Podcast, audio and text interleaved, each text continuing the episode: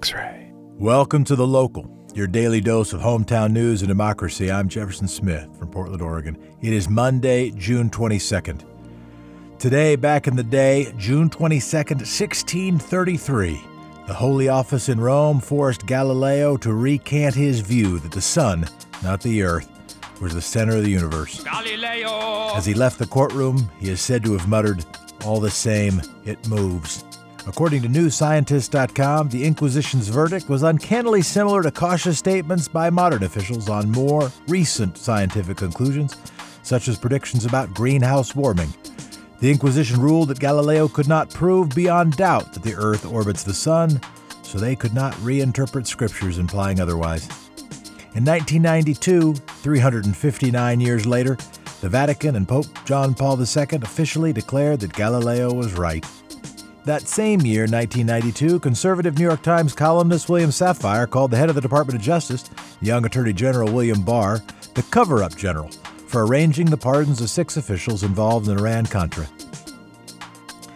Today, back in the day, June 22, 1870, Congress created that United States Department of Justice.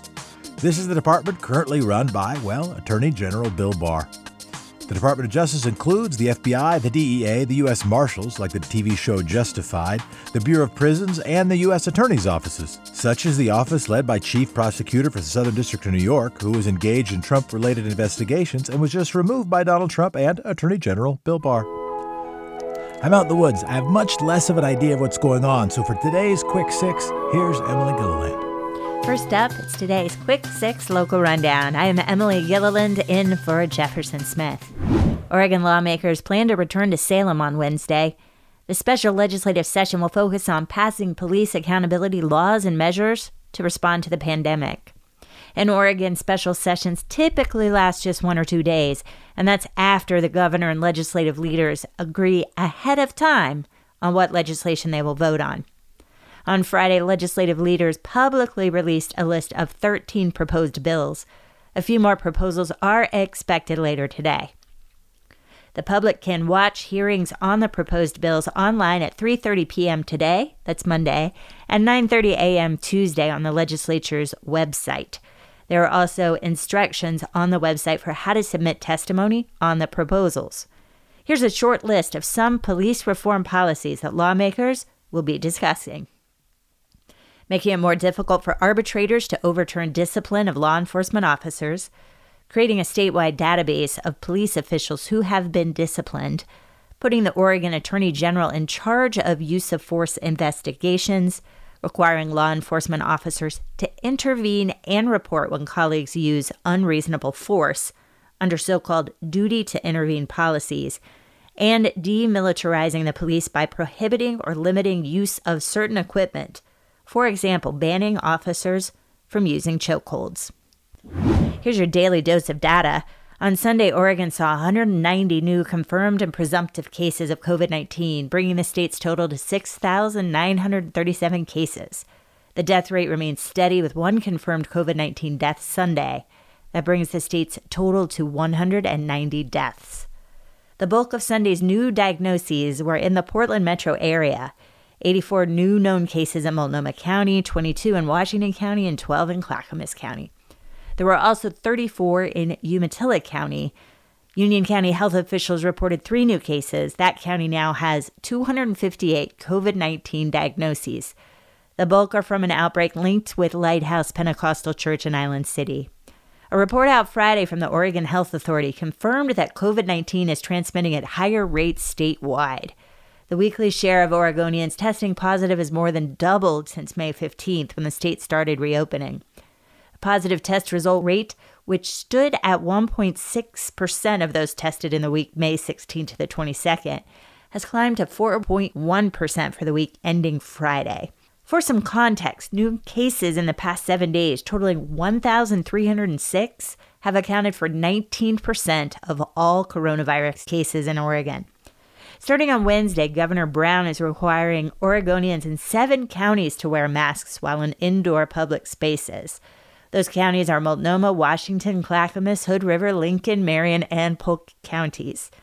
Brown has said if the number of patients hospitalized spikes too quickly, she will be forced to roll back the state's reopening.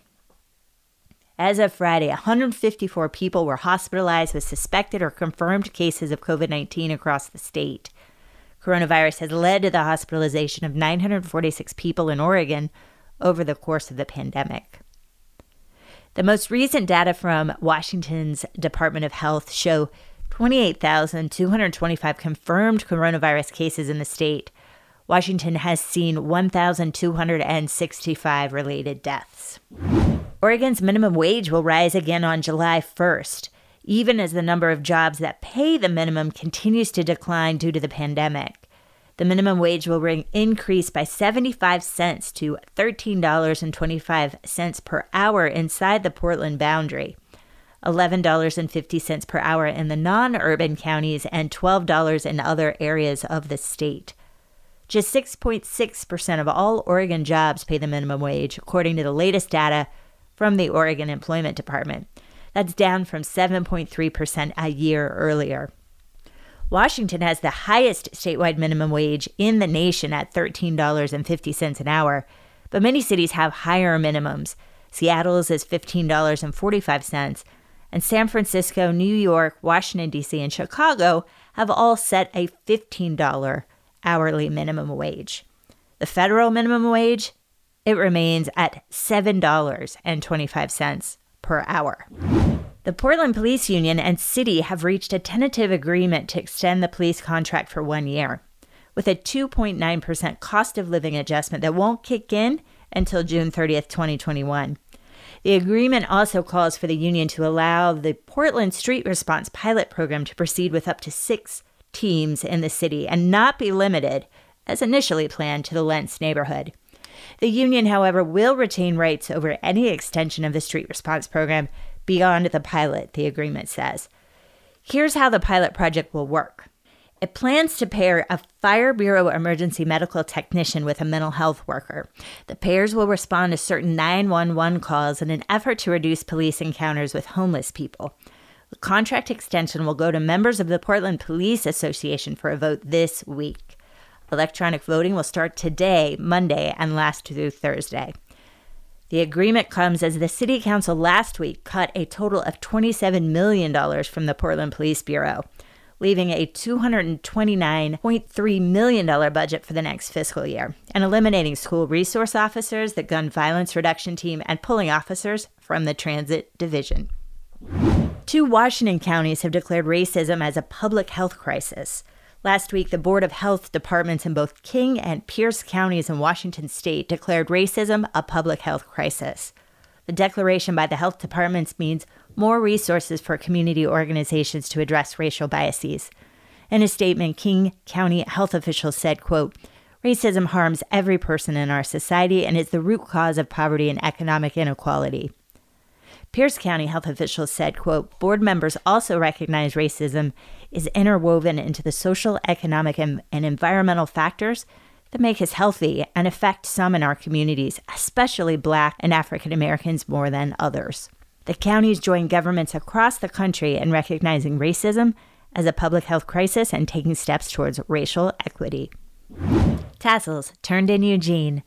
The University of Oregon held a virtual graduation ceremony over the weekend. Duck alumni showed up in force to help graduate the class of 2020. Journalist Ann Curry, former quarterback Marcus Mariota, and track and field world record holder Ashton Eaton were among the alumni who showed up for the new graduates. Nike founder Phil Knight received an honorary doctorate from his alma mater. WNBA first round pick and Duck class of 2020, Sabrina Ionescu provided an inspirational keynote speech and student body president Sabina Pierre had this to say. We can no longer stand for this long enduring prejudice that has been perpetuated in our nation. Amber Rose Isaac, Kira Johnson, George Floyd, Breonna Taylor, Ahmaud Arbery are just a few of the names we have lost to these flawed systems. It all starts within our communities. I'm asking for the support of communities not only at this institution, but across the world to rise up in this valuable fight against racial discrimination. Sign the petitions, use your platforms, match up and donate. Reach out to those around you and educate yourself. but don't stay stagnant in this ever changing world. Lastly, treat others the way you want to be treated. This is something many of us have instilled in us since we first started this educational journey. You may have all the money, success, and accolades in the world, but as someone once said, beauty is not in the face, beauty is within the heart. Simply put, be kind to one another. Congratulations, Duck grads. And that's today's Quick Six Local Rundown. And now, Alex Zielinski, news editor of the Portland Mercury. Alex has insights on Portland's recent protests and the vote on the Portland city budget. Good morning, everybody. It is time to point an X-ray at the city with Alex Zielinski of the Portland Mercury. How you doing, Alex? You've been hanging out with protesters. Have you gotten tested for COVID nineteen? I haven't. Um, I don't know if you've heard, but it's very hard to get tested still. So I have no idea. Isn't but, it ridiculous? Um, it's so it's the, the natural response to the national response to this thing is still like we're months in. The reason for the the shutdown, by the way, the reason for, is so that there could be time, so the government should have the federal government could have time to put together its response, have a plan, get this stuff together. Instead, it's just been a time to I don't know say that we don't need to worry about it. Right, right. And now we're kind of reopening again. Yeah, so I don't know. I don't know if I have COVID, but I'm feeling okay. Portland City Council did just approve a 3% reduction in the police bureau. That means 97% of it didn't get reduced. What did you witness in the political dynamics and in the testimony? You've been covering this pretty close. Yeah, um, it's definitely a, a very dynamic budget season. Um, you know, this started, the budget was proposed um, in, I guess, February or early March, the all time kind of. High the city was doing really well revenue was doing really well. There weren't going to be any cuts really being made to um, most of the budget aside from just normal you know little tweaks. And then the coronavirus came in cut revenue by you know an estimated 75 million i think to the city um, forcing the, the mayor to to to um, mandate that all bureaus make a 5.6% cut uh, just across the board and then um, and then these uh, then George Floyd was killed. These protests kind of sparked, and people really started demanding more significant cuts to our police bureau, um, as they have in, in cities across the country to different police bureaus, and um, and so with that came another set of cuts, um, mostly proposed by Commissioner Jo Ann Hardesty, um, who has been traditionally who entered you know city council as a police um, with a mission to, to cut and reduce the police bureau.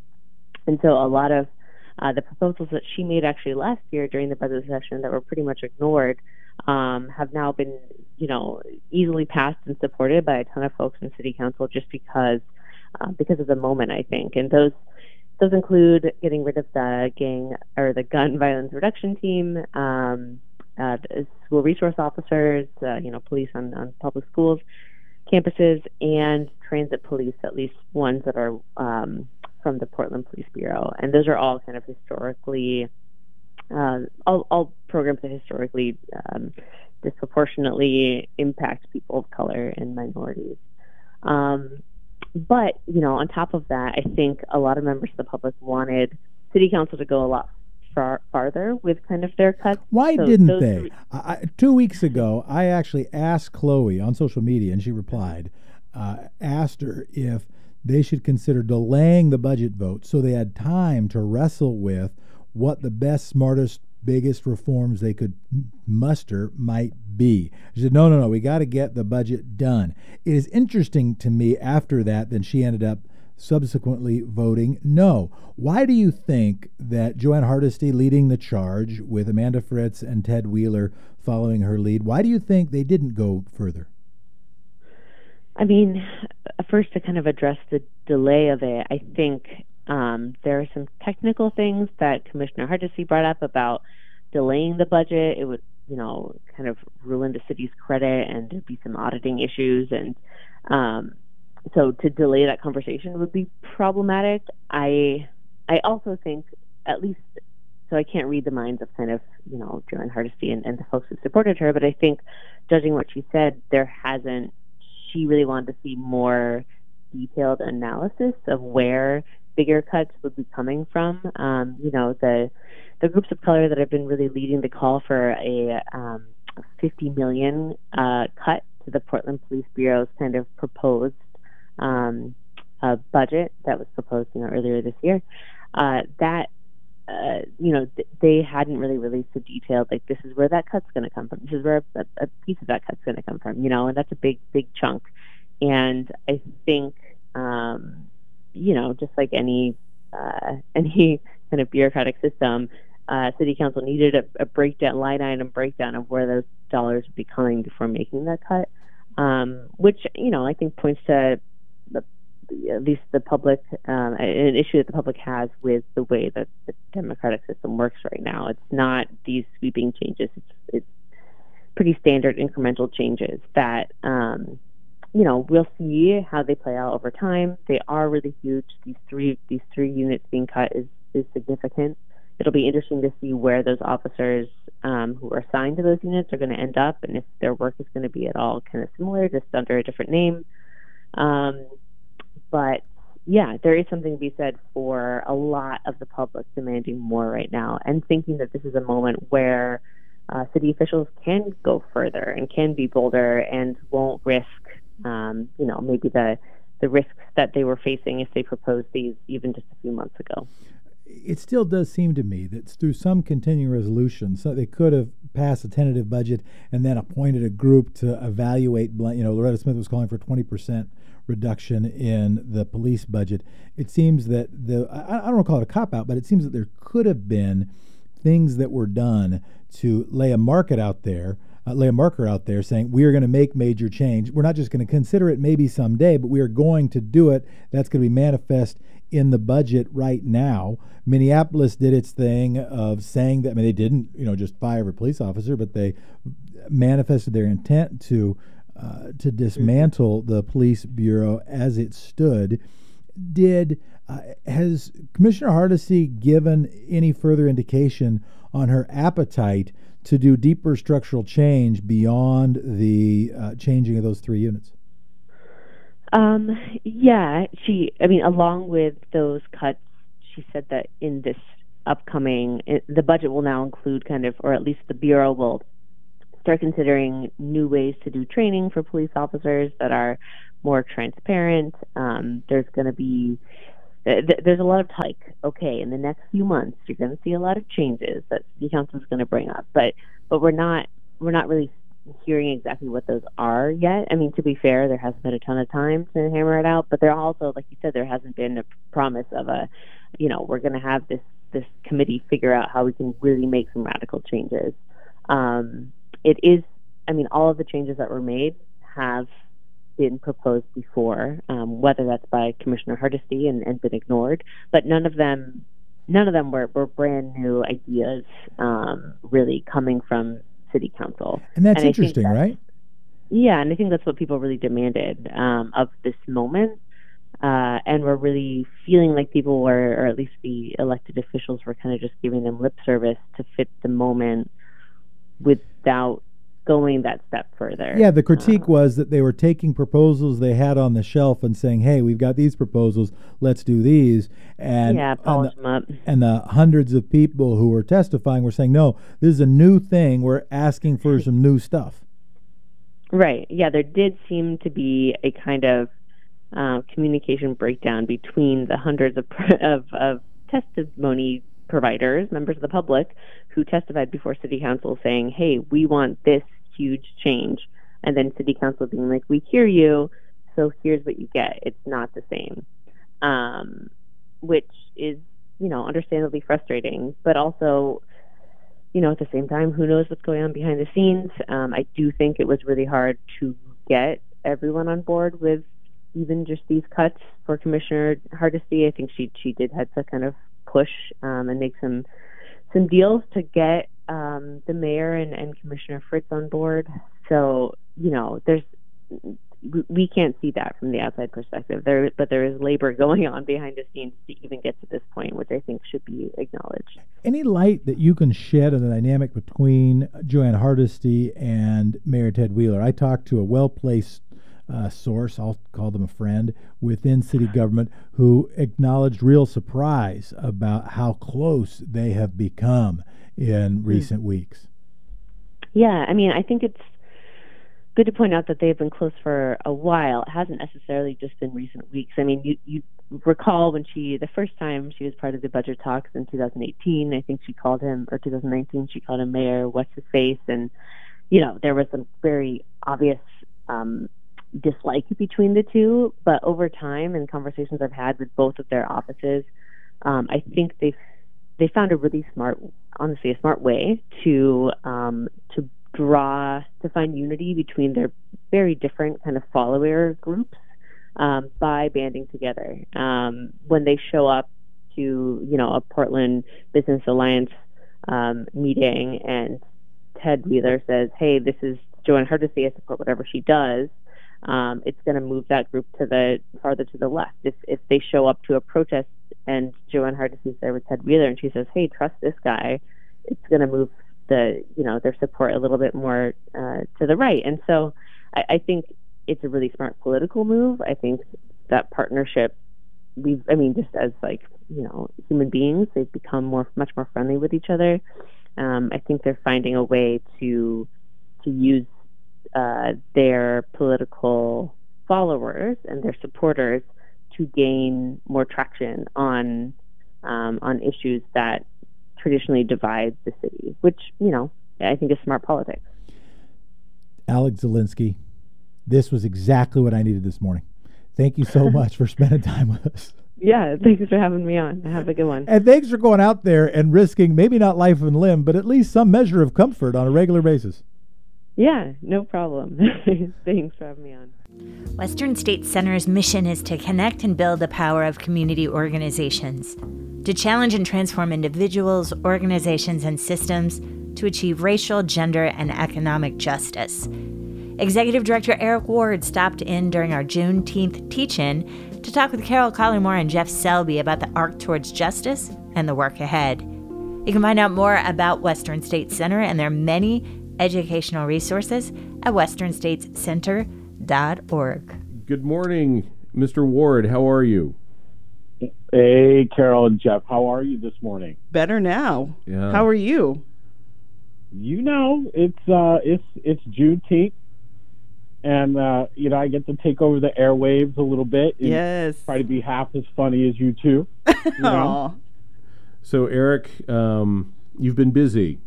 You're doing a lot. It's been it's been busy. Mm-hmm. It's uh, but the truth is, is you know we are facing kind of a, a, a moment again, right? And it's mm-hmm. a global one. It's not just our community. We have this global pandemic that's happening. We are in a world recession. Uh, you know, there are millions of Americans out of work. I, I think, uh, you know, our numbers are inching up to to 40 million Americans who have lost their jobs just in, in the last four months. Uh, you have white nationalists who, uh, as we um, tried to warn people, are uh, now committing acts of, of armed violence and, and other forms of, of terror.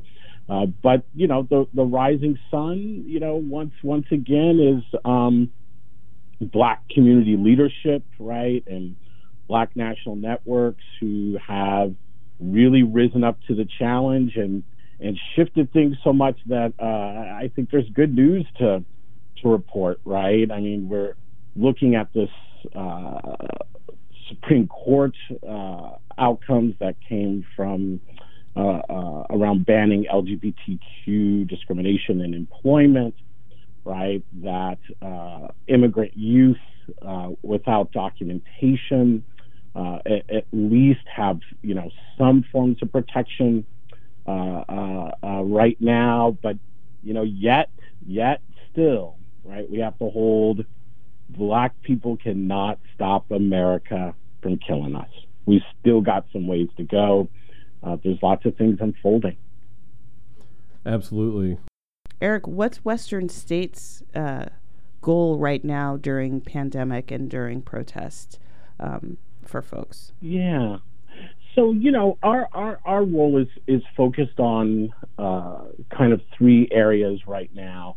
right? We we still think this is a three-sided struggle, right? We think uh, we don't equate the white nationalist movement with uh, white supremacist systems, and and uh, we think we have to be equipped to take on uh, both of them. This this you know this white nationalist social movement that's grounded in uh, exclusion and uh, uh, violence, right? And have to take on this system of, of, of white supremacy, right? That uh, impacts our lives, right? Creates systems of, of, of disparity, right? Uh, the, the, the system that wants to, to control and, and exploit people of color, but particularly black and indigenous uh, peoples. And so uh, it's a two, you know, we, we have uh, two opponents on the field. Um, and uh, we often act like we only have uh, one other opponent on the field. So we do a lot of work pushing um, our own movements, right? Pushing government, pushing communities uh, to take on both, right? We, we don't win uh, without taking on both. And we don't win by ignoring one or, or pretending one is more important than the other. So we've been doing that. Of course, we are, you know, continuing to, to bring pressure on uh, governments that, that utilize uh, state violence uh, against uh, protesters or, or are not protecting uh, protesters from violent vigilantes and paramilitary formations right? And and the third is is you know we spend uh, as you can imagine um, a, a, lot of time working with communities, working with movements and, and, organizations, helping them to develop strategies to apply in the field. That includes you know training, that includes uh, strengthening their networks. Uh, that includes, you know, direct organizational and, and capacity support uh, where we can provide it uh, we are trying to hold folks accountable. We are, you know, we are um, committed to holding accountable elected officials who um, uh, who flirt or embrace right anti-democratic and authoritarian ideas. Right, we are holding folks to uh, to the fire on that. Uh, but but we're also looking at things and, and and understanding that there are things to celebrate. Uh, these changes are are happening. People are leaning in. As I said, right, I like to critique elected officials, right? I, I want to acknowledge, you know, Jeff Merkley, Senator Jeff Merkley, and Senator Ron Wyden, who have given up, right, their uh, speech time at, at the Democratic convention, right, to allow black voices to, to speak right? I, I would hope that all non-black congressional um, um, members, if, if they have any of that time, that they do the same. I, I think it is a, a huge step.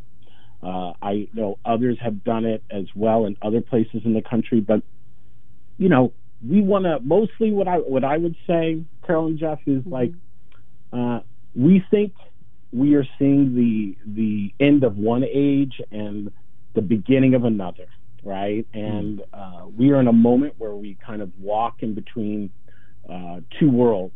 And this old age really wasn't uh, uh, uh so great. It was better than the age before it, that's for sure. Uh, but we still have a little bit to go. And so, you know, the, the future is unwritten. folks know Joe Strummer from The Clash, mm-hmm. right? famous saying. And we plan on helping folks write that future. We are very lucky. We, we should feel very blessed, as horrifying as this is. Uh, we should be humble, right? That we are the generation, right, that sits between two ages and that we get to define how the next age happens, how it begins. And so what I say is, is we're helping people sharpen their pens because we want them to make history. This is a historic moment and if you are not picking up your game and trying to do something that makes history, that strengthens community, that builds power and changes the rules of the game, right? You are missing your moment right now, right? This is this is you are right here on stage and the entire universe is watching, right? Make it count. and make it count by bringing in inclusion, right, through courageous conversations. Uh, but let's put the system of white supremacy to bed. And let's not put it to bed two generations from now. Let's put it to bed now. I, I think of the young daughter of George Floyd who was at uh, a protest in Minneapolis and she was sitting on the shoulders of, um, I think it was a family member or a family friend. And she's, she's a young, she's young, right?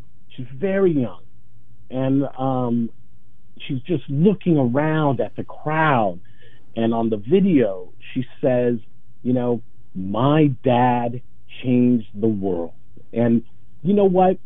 George Floyd did change the world. And that girl never gets her father back. She never gets her father back. We can rebuild windows, we can rebuild businesses, but we cannot give that young girl her her father back. So you know what we can do?